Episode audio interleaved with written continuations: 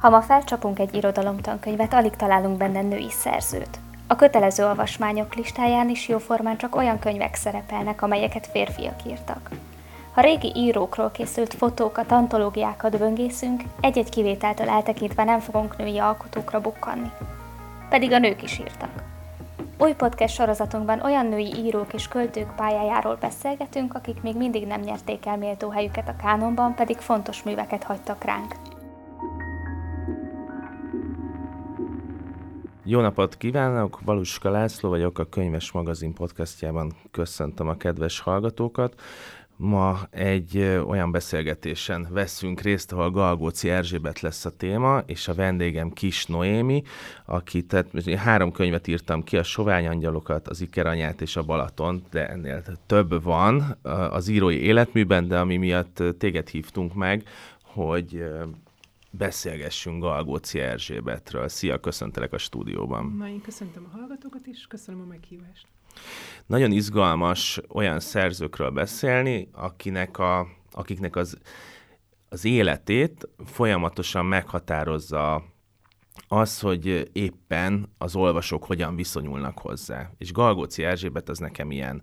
Itt a beszélgetés előtt azt említettem neked, hogy nálunk a nagypapámnál a polcon ott voltak fönt a Galgóci könyvek, igazából és soha nem ajánlotta nekem olvasásra, viszont, viszont azt tudtam, hogy bármilyen ismerőshöz vagy családhoz megyünk vendégségbe, a Galgóci könyvek fent vannak a polcon, és nagyon izgatott, hogy, hogy ki ez a szerző. Hogy kicsit bemutatnád nekünk, hogy ki volt Galgóci Erzsébet? Igen, hát én is úgy érzem, hogy először magamnak fedeztem fel Galgócit, bár kaptam inspirációt egyébként nyugat-európai vagy amerikai olvasóktól, Galgoci Erzsébet Ménfőcsanakon született, egyébként ma a Győri Audinak egy ilyen fontos elővárosa. Akkor, amikor ő született, akkor ez egy igazi falusi világ volt, 1930-as években vagyunk, aztán Galgóci később felkerül, ő így mondja mindig, az az ő uh-huh. főhasználata, a nagy fővárosba, amit ő egyrésztről tart, amitől ő tartott, másrészt pedig vágyott rá, színház művészettel szeretett volna foglalkozni, az nem sikerült, meg a szülei nem nagyon Szerették volna, az állami szocializmus idején vagyunk, ugye ilyen burzsóá foglalkozásnak tartották, tehát ké, kétkezi munkás, igazi, szegény parasztvilágban nőtt fel a Galgóci. Ezt onnan is tudjuk, hogy rendkívül sok eszközt bemutat a novelláiban, az egykosár hazai, tehát ilyen novellákkal kezdte az írói pályáját, bölcsészkarra járt, aztán később átkerült mégiscsak a, a, a színházi filmművészeti főiskolára, akkor még főiskola volt, és aztán később újságírással is foglalkozott, de ami nekem ma már érdekes az a Galgóciból, hogy ő egyébként országgyűlési képviselő volt a 80-as években, tehát bejutott a parlamentbe, ezt majd Hát ilyen 50 éves kora körül. Igen, ezt megbeszélhetjük majd később, később hogy igen. miért, meg hogy ez miért fontos. Ő ezt az írói munkája részének tekintette. Egy támogatott szerző volt, megjelentek a könyvei, megjelentek a művei, de egy állandóan tépelődő, szerintem drámai írónő, akinek a rendszer hűsége mindig egyúttal egy hűtlenség is volt, és egy nagyon komoly, nagyon kemény kritikát gyakorolt a, az akkori világgal szemben. Ezek általában jogi természetűek voltak, ezt a könyvei címéből is tudjuk, tehát a bűn, a vidravas, a törvény, törvényen kívül és belül, ami az Egymásra nézve címmel készült, nagyon híres Kánban is díjazott film, két lengyel színésznővel Makkároly rendezte, talán ezt, ezt nagyon sokan ismerik, ezt nagyon sokat játszották az utóbbi években, az irodalomtudomány elég mostohán bánt, és bánik is vele, nincs újrakiadása, tehát nem, nem számít kanonizált szerzőnek, ezt majd körbejárhatjuk, hogy ennek milyen okai vannak. A lényeg, ami lényeg, hogy én 2007-ben a Magyar Nanosban publikáltam egy eszét Galgociról, amit rengetegen olvastak, mert rengeteg levelet kaptam, és maga a Bán Zoltán András, aki akkor a kultúrovatot szerkesztette, ő így akkor engem nagyon megkedvelt, és aztán folyamatosan rendelte tőlem az írásokat, mert ő ezt egy nagyon fontos eszének tartotta, és egy időben talán ez is volt, még az is hogy ez a gúny nevem, nevem volt egy picit, hogy én ilyen galgócis vagyok, hogy ilyen, nem tudom, ilyen, nem, nem vagyok elég puha, meg nem is mindig vagyok olyan kedves, és ezt onnan mm, vezetem le, hogy van egy 1978-as felvétel, amikor az acél akkori kultuszminiszter átkarolja Szabó Magdát, és ott áll mellettük Galgóc, és így össze van szorítva a fogsora, mert hogy együtt kaptak Kossuth díjat, ez szerintem nagyon érdekes, 1978-ban Szabó Magda és Galgóci Erzsébet, Szabó Magda egy ilyen abszolút örömmel, és mint egy szinte egy ilyen kitörő kacagással fogadta ezt a díjátadást, ez a fotón is nagyon látszik, és ott áll mellette Galgóci, zakóban, öltönyben, összeszorított foggal, tehát neki teljesen más viszonya volt szerintem ez a Kossuth díjhoz, meg ez a rendszerhez. Egyébként Szabó Magda ugyanolyan támogatott író volt a Kádár rendszerben, de mégis valahogy Galgócira ez így ráíródott, mm. Szabó Magda meg ki tudott ebből törni, Úgyhogy akár vihetjük ebbe az irányba is a beszélgetést, hogy mi egy nőírónak a sorsa, és hogy miért van az, hogy ő, ezeket a politikai természetű dolgokat van, aki szerencsésen túl tud ezen lépni, támogatott szerzőként a Kádár rendszeren, vagy pedig nem, mint hogy a Galgóci. 1989-ben hal meg, az nagyon fontos, mert ugye akkor van a rendszerváltás, nem tartozott ehhez a szamizdat értelmiségi körhöz, szerintem ez nem is baj ma már, ma már nagyon sok mindent gondolunk ezekről a körökről, van olyan ellenzéki, aki valójában támogatott volt, van olyan, aki támogatottnak gondoltunk, és igazából ellenzéki volt, de egy biztos, hogy Nádas Péter is mondott temetési beszédet, és nagyon fontos eszéje van Galgóci Erzsébet prózájáról. Egyébként ez egy, köszönöm szépen, hogy ilyen a lehetetlent megkísérelve röviden összefoglaltad. Hogyha innen nézzük, hogy Nádas Péter felől, akkor ez egy nagy dolog, szimbolikus aktus, hogy Nádas Péter mond Galgóci temetésén beszédet. Ott, ott mi volt ez a kapcsolódás, ami miatt szerinted a Nádas elvállalta ezt a feladatot? Szerintem a Nádas Péter egy nagyon érzékeny író, egy mai magyar irodalom egyik vagy egyetlen olyan írója szinte, akihez én is tudnék kapcsolódni, nagyon, nagyon kritikátlanul. Tehát én abszolút elfogadom azt, hogy egy, egy olyan író, a Nádas Péter, mint a Galgóci, aki tud egyszerre írni a személyes, testi világáról egy főhősnek, és tud politikai környezetet elemezni, tudja elemezni a világot. Azt látom, hogy ma például a női irodalomban ez nagyon hiányzik. Én, én a női irodalomból jövök, ez a női irodalom ez nagyon sokféle lehet, Mindenképpen egy szubjektív, új érzékenységnek tekintjük, vallomásosnak, naplószerűnek, na a Galgóci nem ilyen volt. És szerintem a Nádasnak a, a regény folyamai, a hősei, tehát a, ugye ő is valami, valami hősnek, vagy világunk hősének nevezi Galgócit, Nyilván a, a szexualitásról való gondolkodása a női hősei miatt. Így el tudom képzelni, hogy egy Nádas Péternek, akinek van egy antennája, egy külön érzékenysége erre, és mondjuk elolvassa a Vidravast, vagy az egymásra nézve, vagyis a törvényen kívül is belül, ugye a két legnagyobb művét Galgócinak, az rögtön felismeri, hogy itt valamilyen olyan ö, törvénytelenségen és, és, és, és vádon kell túlemelkedni a fősönnek, akinek ráadásul még a szexualitásuk is eltér a, a polgári világtól, tehát titkolni valójuk van, hogy ez rá mondjuk nagy hatással van utólag. És akkor itt még visszatérve a, az életére, tehát hogy ezeket a ez, ez tudható, hogy neki volt leszbikus kapcsolata, és ezt csak azért hozom be, mert hogy egy támogatott szerzőről van szó, aki, aki a pályáját úgy indítja el, hogy, hogy végül is a, a falu meg a vidék kultúráját kezdi el feldolgozni, és amennyire így ezt így megértettem, ő nem találta ott nagyon a helyét abban az irodalmi közegben, akkor még nem dölt el, hogy ő tűrt vagy támogatott szerző lesz, viszont mégis átfordul ez, aminek a vége az, hogy Kossuth díjat kap, meg József Attila díjakat kap a szerző, és, és azért a, a főmű, amit mondtál, ugye, amiből az adaptáció is készült, a törvényen belül az, az meg mégiscsak egy a, rendszerben egy nem nyilvános nézőpontot vagy történetet képvisel, a nők közötti érzelmi és testi kapcsolatról. Tehát, hogy közben ezt, ha csak ezt néznénk, ez egy iszonyú menő és bátor dolog. Valahol azt olvastam, talán a Wikipédián, a Makkárolynál, hogy így ki van emelve, hogy a, az első film, ami a leszbikus kapcsolatot pozitív színben mutatta be. És még tegyük hozzá, hogy európai szinten. Tehát én Igen. voltam ö, olyan ö, konferencián, meg előadáson, azt hiszem Ausztriában, ahol kultuszkönyv az egymásra uh-huh. nézve, az a címe, hogy Die andere Liebe németül, vagyis egy másfajta szerelem, és még mondhatni, hogy ugyanúgy, mint az emlékiratok könyv, hogy 1986 az egymásra nézve film, és 80-as évek, azt hiszem, meg a 82, 82 igen. és a törvényen kívül és belül, az is egy utólagos újraírása az 50-es éveknek.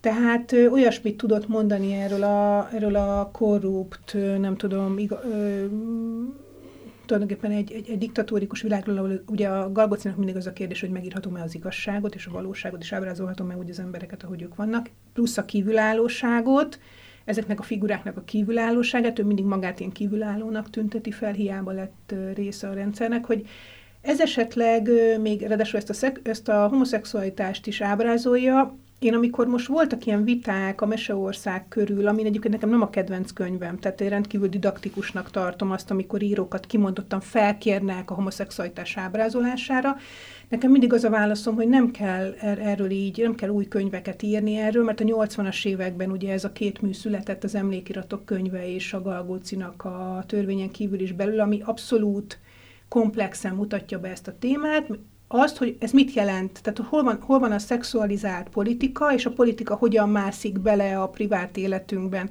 Ez, ez nagyon régen megvan a magyar irodalomban. Tehát én, én nem vagyok híve az ilyen didaktikus ábrázolásoknak. Egyébként azt hiszem Mundrucó Kornél is mond ilyet a filmművészetről, hogy nem kell ezeket újra direkt módon, mert ugye látjuk, hogy a mai világban nagyon direkten és mm. nagyon didaktikusan ábrázolódik ez, és szerintem így Nádas meg Algóci, hogy egy, egymásra találnak, ezt, ezt nagyon helyén valónak gondolom, mert hogy mind a ketten viszonylag korán és komplexen tudtak erről beszélni. Tehát nem voltak úgynevezett aktivista írók, ami, amit ugye ma már ilyen, ilyen politikai aktivizmusnak tekintünk. Én mindig azt tartom jó irodalomnak, ami kicsit ilyen búvópatakszerű, vagy hogy, vagy hogy úgy van benne egy ilyen történet egy regényben, hogy annak a, annak a komplexitása is benne van, mert ugye a Szalánszki Éva, aki a hőse az egymásra nézve, vagyis a, a törvényen kívül is benne mindig... Ugyana, ugyanazt fogjuk érteni ez alatt, igen. Hogy ott a szerelmi szál ugye komplex, mert 56 után vagyunk, akkor van neki egy leszbikus, titkos leszbikus kapcsolata, aki, akiben nem szerelmes, és van lesz ez a reménytelen szerelme a Lívia, akinek ráadásul egy katonatiszta férje, és közben egy újság szerkesztőségében vagyunk, és a harma, ahol ugye nem lehet megírni a TSZ-esítést, a kötelező, kikényszerített a paraszti világban a kulákosítást tulajdonképpen, és a harmadik kör ebben a ebben a műben ez az eljárás, tehát ahogy bánnak a nőkkel, mondjuk akár, akár milyen világban, és hogy vannak ezek a, ezek a nagyon erős, nagyon bátor, nagyon harcias nők, hogy így mondjam, akik viszont megkérdőjelezik ezt a rendszert, és ez ma is megismétlődik, tehát ma is ugyanígy fonódik össze a művészet és a politika szerintem, amit a Galgóci akkor már nagyon jól ábrázolt. Uh-huh. És szerinted ez hogy történhet meg, hogy valaki ilyen hát mondjuk azt nem mondanám, hogy kritikus, de mégis egyfajta rendszerkritikát megfogalmaz a könyveiben. És ezt mondom, ez, ez valószínűleg egy túlfogalmazás most, de mégis vagy leleplező a rendszert, inkább így mondom akkor. Miközben ő egy támogatott szerző.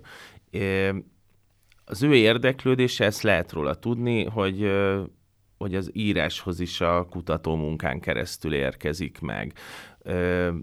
Mennyire tehát ő ezt mennyire írói feladatának tartotta, és itt hoznám be a, a, politi, a, azt, hogy képviselővé választották, hogy egy kicsit arról beszéljünk, hogy az ő nézőpontja, amiben mondom még egyszer, benne van a, a, a szép irodalom, meg a, a report, de benne van az is, hogy egyébként beül a 80-as években a parlamentbe. Tehát, hogy ő, mi, ő milyen nézőpontból beszélt?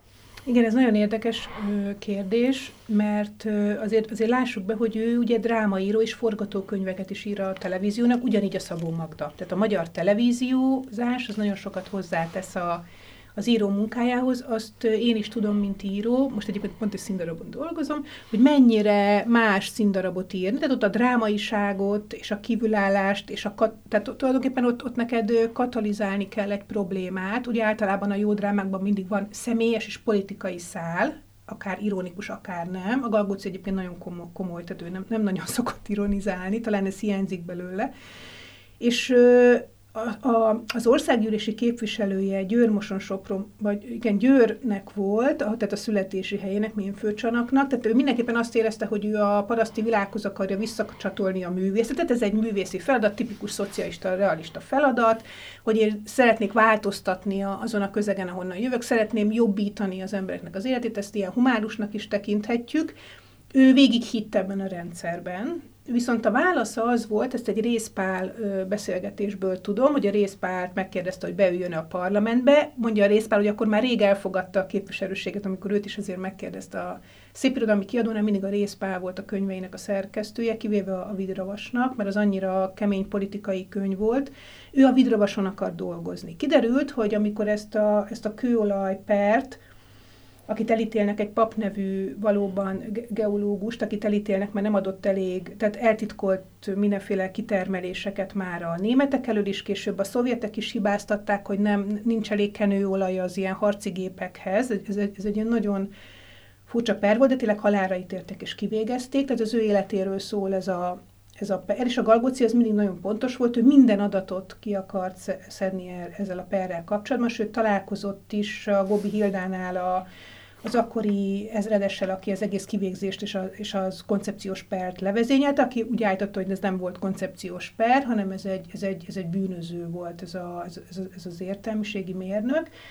És a Galgoci azt mondta, hogy ő azért akar beülni a parlamentbe, hogy hozzáférjen adatokhoz, anyagokhoz. Egyébként szerintem ezt most is el lehetne mondani. Tehát én, én íróként azt gondolom, hogy ha te közel vagy a hatalomhoz, volt olyan író mai nap is, aki bement a parlamentbe, de nem, nem, nem lett eredménye. Azt tudom, viszont ha a Galgócima beülne a parlamentbe, szerintem ő tudna egy, egy, egy viszonylag releváns regényt írni arról, hogy hogyan működik mondjuk a, a mai oligarchia, vagy hogyan működnek ma ezek a mindenféle ítéletek, hogy valamiben nagyon be akarjuk tartatni a törvényt, valamit meg simán okosba, kóduk módon elintézünk. Ugye mindig, hiába van új politikai rendszerünk, ezek mindig ismétlődnek, ugyanez volt a, valószínűleg a Kádár rendszernek és az ez... 50-es éveknek is a politikája. Itt, itt hagy, hagy, hagy nyissak egy zárójelet, mert ez iszonyú érdekes állítás. Tehát, hogy azt, azt mondod, hogy a Galgóci írói programjának a része az, hogy valójában könnyebb hozzáférni azokhoz az adatokhoz, meg információkból, amiket ami az elsőleges feladatát, az írást elősegítené. Uh, hát ez egy ilyen oknyomozó... Nekem is, nekem is van ilyen célom. Tehát én is tettem már lépéseket uh-huh. arra, hogy és szerintem így sikerült is egyébként, hogy, hogy viszonylag közel kerüljek olyan emberekhez, akik nagyon közel vannak uh-huh. mai magyar miniszterelnökhöz például. Szerintem az marha érdekes. Egy író az soha nem ö, tüntetős aktivista. Én, én, én azt a tüntetős aktivista attitűdöt, azt ma már nem tartom annyira ö, termékenynek, mint hogyha valaki tényleg bele tudna látni. Egyébként vannak újságírók is, akik uh-huh. ma mhm. ezt mondják, hogy nagyon kevés az az újságíró, aki valóban... Az, hogy például mondok egy példát, az, hogy mit beszél egy magyar miniszterelnök az orosz, ö, Oroszország vezetőjével a háború előtt öt órán keresztül, ezt ma senki nem tudja. Uh-huh. Viszont ha közel lennél esetleg, vagy valahogy valamilyen úton, módon ö, többet tudnál mondjuk a politikai döntések születéséről, ez, ez lehet egy komoly írói feladat. Ezt én egyébként hiányolom a mai magyar Jó, de hát ez egy, ez egy ilyen na, naív elképzelés. Igen. De azért valahonnan ö, lehetnek forrásaid. Igen. Tehát, tehát szerintem a, a, ez, ez, ez a nagyon kívülállóság, és ez a nagyon ö, esztétizált, ö, vallomásos irodalom, ami mondjuk most van, ezt én egy kicsit, ezt én megrekedtségnek gondolom. Uh-huh. Tehát ebből szerintem nagyon sok ilyen, ilyen, akár ilyen női szerzős veses kötet van, vagy női szerzős, vagy pszichologizáló könyv, vagy, vagy Viszont például, hogyha mondjuk veszük az, veszük az abúzust, ami egy nagyon fontos témája a mai női irodalomnak, és a Galgócinál is tulajdonképpen ugye abuzálják ezeket a nőket, meg szexuális kapcsolatra kényszerítik, meg, va, meg a, a Líviának a, a, a férje ugye megerőszakolja őt. Tehát ez, ez, ez, hogy erőszak, mennyi erőszak van, vagy szexuális erőszak a magyar irodalomban, ezt már a Galgóci is felismerte, tehát ezt, ezt ő azért nagyon komplexen ábrázolja. És ez ma például nagyon fontos témája a, a mai irodalomnak. A, amikor ez, én, én tökre emlékszem arra, amikor ez 2007-ben megjelent ez az írásod, mert nekem ott, ott folyamatosan a Galgóciról a pol, könyves polcok jutnak az eszembe, hogy, hogy hány lakásban, meg hány lomtalanításnál láttam már Galgóci kötetet. És te 2007-ben ö, fölmutatsz egy, ö, egy szerzőt, aki valamiféle ö, példaképként jelenik meg, ö, és a te nézőpontodból ismerhettem meg azt, hogy ki lehet ez a Galgóci Erzsébet. és azon gondolkoztam nagyon sokat, hogy hogy az Úristenbe történhet meg az, hogy valaki iszonyú sok példányban jelenik meg, ennek ugye számtalan oka, lehet kereskedelmi, lehet full politikai, mert a rendszerváltás előtt a támogatott szerzőket nem tudom, hogy adták ki, de, de hogy mégis, hogyha van egy ilyen fontos témája, lehet hozzá a 2000-es évekből kapcsolódni, akkor, akkor itt a kánonban mi történt Galgóci helyzetével, hogy mert olyan, olyan lehet, hogy azt mondjuk, hogy oké, okay, nem az égész életmű, de kiemelünk egy-két mm. könyvet, hogy, hogy azért ez egy nagyon, szerintem egy nagyon menő dolog, hogy ha most ezt ugyanezt lefordítanánk, és most nem is a politikai környezetet, de mondjuk a, hogy a 70-es években Franciaországban vagy Németországban egy hasonló történettel vagy, vagy nézőponttal megjelennek női szerzők, ahol egy tök másik politikai környezet van, meg sőt társadalmi környezet is, akkor azok a szerzők, azok ugye megkapták a, a rangjukat, meg a helyüket, és a Galgocinál. Én azt látom, hogy ami a legjobb példára, hogyha valakit nem lehet kapni, akkor az nincsen benne a kánonban, hogy, hogy, hogy mi történhetett ezzel, hogy, hogy, hogy a 2000-es években, vagy a rendszerváltás után nem a halála után jött a rendszerváltás, hogy nem lehetett ezzel az életművel úgy igazán kezdeni semmit. Miközben te arról beszélsz, hogy vannak kapcsolódási pontok így 2022-ből is. Igen, egyrészt ugye sok példányos, és ebbe igazad van, hogy én is antikváriumokban mindig látok a Góci, tehát én is ugye egyébként fel is vásároltam most már szinte majdnem az összes könyvét. Tehát, hogy azt mondja mondjuk egy kiadó, hogy nem érdemes kiadni, mert úgyis lehet még kapni. Uh-huh. Vagy lehet egy válasz, egyébként kutatják, sőt úgy tudom, hogy doktori disszertáció is született, sőt a Labrisnak több beszélgetése volt már Galgóciról, többen írtak eszét Galgóciról azóta, de ez az á, egy átütő monográfia, egy komoly kutatás, aminek ugye megvan a, a, a az eszmetörténeti jellege, vagy a, vagy a Kádár rendszernek nem csak Galgóci ilyen, tehát ez egy deficites korszak, tehát hogy például látjuk, hogy Nemes Nagy Ágnesnek olyan versei kerültek elő nemrég, amiről nem is tudtunk. Tehát még Nemes Nagy Ágnes sincs kikutatva, újraértelmezve, vagy például Pilinszki eltűnik, és új szerzők jönnek. Tehát én azt látom, a Szabó Magdáról is írtam egy pár évvel ezelőtt, annak is egyébként hasonló visszhangja volt, őt pedig egy kimondottan kádárista kiszolgáló személyzetnek tekintettem, aki, aki Illés Endre, aki akkor a szépirodalmi kiadó vezetője volt, és Galgocit és Szabó Magdát tekintette fontos írónak, a Szabó Magda az minden további nélkül kompromisszumokat kötött. Tehát neki nagyon fontos volt a siker, őt is az Artisius vitte külföldre, ő neki mindenféle nyelveken megjelentek a könyvei,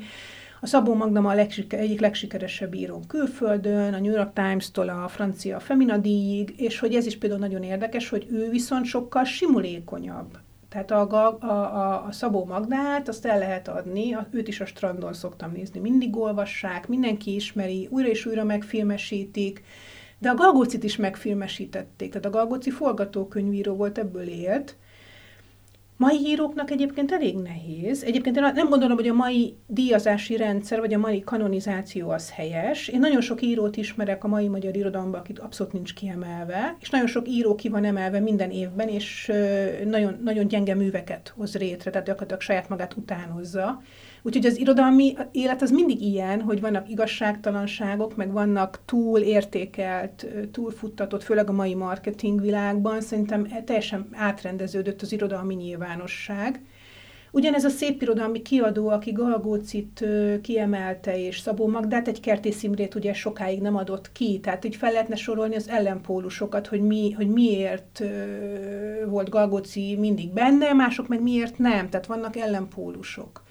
Úgyhogy ez, ezek nem lezárt kérdések, de, azt, de szerintem abban igazad van, hogy azt én is hiányolom, hogy ahhoz képest, hogy ugye ez egy 2007-es eszé, és többen írtak róla, de valahogy mégsem sikerült például újra kiadni őt, újra népszerűsíteni, egy, pedig nagyon jól írt, tehát hogy vannak, vannak gördülékeny művei, de az biztos, hogy száraz és, és dialógikus, és, és nagyon magánhordja, azért így is sok bekezdés még mindig magánhordja ugyan a korszaknak a szemléletét, a korszaknak a szóhasználatát, de, de mégis mások, mások, akik viszont nem ennyire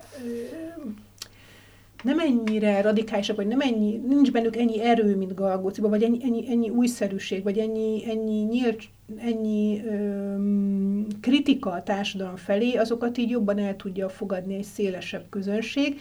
Azon kívül ma nagyon pszichológizáló az irodalombefogadás, nagyon sokan ilyen, ilyen családi meg társadalmi traumákat keresnek, másokat, másokért szeretnek női szerzőket, a női szerzőkkel kapcsolatban például a, a depolitizáltság az inkább elvárás, amit én egyébként most, most újabban eléggé kritizálok, tehát azt gondolom, hogy szerintem nem csak a vallomásosság és a naplószerűség és a traumáink megírása lehet a női irodalom, én szerintem ez, ez, ezen túl vagyunk, tehát én azt gondolom, hogy a Galgóci féle irodalom abszolút releváns lehetne, pont a politikai karaktere miatt, vagy a társadalmi nyilvánosságról vagy szóló karaktere miatt, illetve a vidék-város, ami nála ugye nagyon sokszor előjön, ez nagyon fontos, ez az alap, hogy ő mindig visszament, és a saját világának a kegyetlenségét mutatta meg, egyúttal fel is emelte. Tehát, tehát olyan sorsokat mutatott be, hogy, hogy például a Vidravasban bemutat ugye, hogy hogyan lesz ávós egy, egy szerelme, vagyis ott a, egy, egy, egy egyszerű, egy, tulajdonképpen egy buta ember a saját falujából, amit ugye ma is nagyon sokszor látunk, hogy politikai vagy, vagy vezető pozícióba kerülnek emberek, akiket a környezetük egyáltalán nem tart arra érdemesnek. Szóval ezeket a témákat mind tárgyalja a Galgóci, de valamiért, nem tudom, valamiért nem de hát most, mondjuk most róla beszélünk. Tehát esetleg lehetne valami más, hogy valami másfele mutathatna az ő általa Váltsunk egy nézőpontot egy pillanatra, mert említetted, hogy a Galgóci felfedezésében szerepet játszott az, hogy volt egy talán amerikai tanítványod, mm. hogy az ő nézőpontja mi volt? Mert az, hogy egy amerikai egyetemista Galgócival akar foglalkozni, hát azt aztán tényleg nem tudom már elmagyarázni magamnak se, hogy, hogy mi volt az, ami nála fontos volt, milyen nézőpontból közelített a, a, a dolg, valamit írt belőle, vagy szakdolgozott? Igen, dolgozatot is írt, meg fordított is többször uh-huh. írt Galgócinak, több novelláját kiválasztotta, és a diplomamunkáját is Galgóciból írta. Ő a kortárs magyar irodalmi műfordítóknak a Balasi Intézetes tanulója volt, Rachel Miller, azóta is fordított egyébként több könyvet, vagy több szöveget magyar irodalomból, New Yorkban él, és ő természetesen, ő, ő nekem mindig azt mondta, hogy az, az fogta meg Galgociban, ahogy ezt a politikai diktatúrát ábrázolja, a leszbikusság uh-huh. keresztül. Tehát nyilván volt egy identitáspolitikai motiváltsága, ami mondjuk 2007-2006 táján, tehát ugye azóta nagyon erős lett ez az LMBTQ-s identitáspolitika szinte. Hát igen, de mondjuk az de a amerikai... volt. De azért Amerikában ott már elindult de ez nem a... volt ennyire erős, mint ma. Uh-huh, tehát nem volt az, hogy bekapcsolsz Jó, okay. egy csatornát, és minden filmben uh-huh. van egy kisebbségi helyzetben lévő és egy homoszexuális. Tehát akkor azért ez még nem volt akkor ez nagyon friss volt, és, friss, és ugye rendszerváltás után vagyunk, és hogy Kelet-Európában a 80-as években a nádast is nagyon szerette, tehát a nádast is emlékszem, hogy közösen olvastuk, meg elemeztük, tehát őt ez a két dolog, hogy, hogy egyébként ez szerintem érthető, mert a, nem véletlen, hogy a Szabó Magdának az ajtó lett Amerikában híres, ami szintén egy ilyen osztályharcos könyv, ha így lehet mondani, uh-huh. ahol egy cseléd, ö, cseléd tulajdonképpen bírálja, meg kritizálja, meg elfogadható módon ö, megvezeti a saját ö, munkaadóját, tehát a főhős írónő. Tehát ez is egy kulcsregény. Úgyhogy az amerikai ö, ez, erről én már beszéltem egyszer, hogy ezt, ezt sokszor nem értik Magyarországon, hogy, hogy bizonyos szerzők miért jelenhetnek meg külföldön, bizonyos szerzők meg miért totálisan érdektelenek egy nyugati kiadó számára. Ezt nem lehet erőltetni. Általában azok a szerzők érdekesek, akik társadalmi regényt tudnak írni.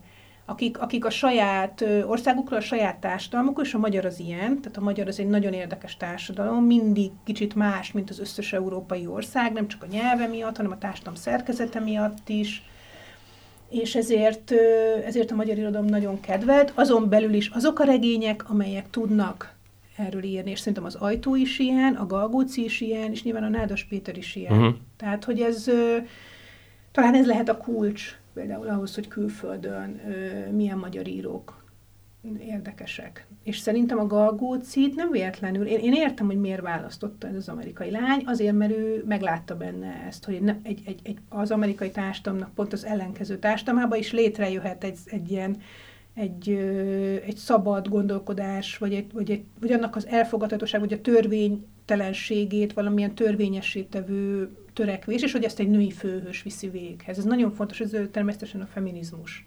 Tehát itt az is van a háttérben, hogy, hogy női figurák, női hősöket ö, fordítunk, és a női irodalom nagyon fontos. Most már azt mondhatjuk, ugye Magyarországon is 2000, az éjszakai állatkert óta, ami 2005 vagy 6, tehát most már azért eltelt azóta is 17 év, az nagyon sok egy irodalmon belül, és Amerikában is abszolút kultusza van a női hősöknek, női szerzőknek, ennek nincs is vége. Tehát, hogyha elmész ma egy külföldi könyvására, akkor, akkor kimondottan, kifejezetten keresik a kelet-európai női szerzőket. Nem véletlenül kapott a Tokácsuk is Nobel-díjat, egy lengyel írónő egy pár évvel ezelőtt, meg ugye a Herta Müller is, Svetlana Alexievics, tehát sőt, mondhatni, hogy a kelet-európai blogból kifejezetten ö, komoly érdemeket szereztek írónők, akik tudtak a társadalom politikai szerkezetéről regényt írni, uh-huh. vagy novellát, vagy verset. Egy utolsó kérdésem van, ami kicsit lehetetlen is, hogy ajánljál egy könyvet Galgócitól. Tehát, hogy valaki most hall először Galgóciról ebből a podcastből, akkor mit olvasson el?